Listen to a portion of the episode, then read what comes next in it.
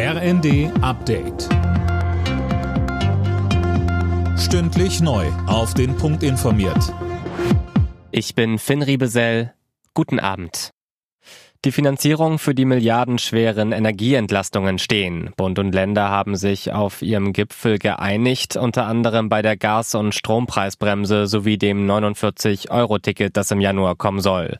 NRW-Ministerpräsident Hendrik Wüst. Aus Sicht der Länder hätte es natürlich auch an mehreren Punkten noch bessere Lösungen gegeben. Das verwundert äh, nicht. Aber es gibt jetzt eine Gesamtverteilung zum Entlastungspaket und eben auch zur Lastenverteilung und dadurch gibt es Planbarkeit für die nächsten Monate. Das heißt, die Gaspreisbremse und das Entlastungspaket 3 werden kommen.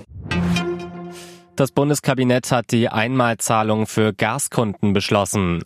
Mit der Soforthilfemaßnahme müssen die Verbraucher im Dezember keine Abschlagszahlungen leisten. Fabian Hoffmann berichtet. Es ist der erste Schritt zur Entlastung von Gaskunden, wenn der Bund die Kosten für die Abschlagszahlung von Privathaushalten und kleineren Unternehmen im Dezember übernimmt. Mieter werden im Zuge der nächsten Heizkostenabrechnung entlastet. Kostenpunkt 9 Milliarden Euro. Kommende Woche soll die Soforthilfe durch Bundestag und Bundesrat. Sie ist eine Art Überbrückung bis zur geplanten Gaspreisbremse, die im Februar oder spätestens im März greifen soll.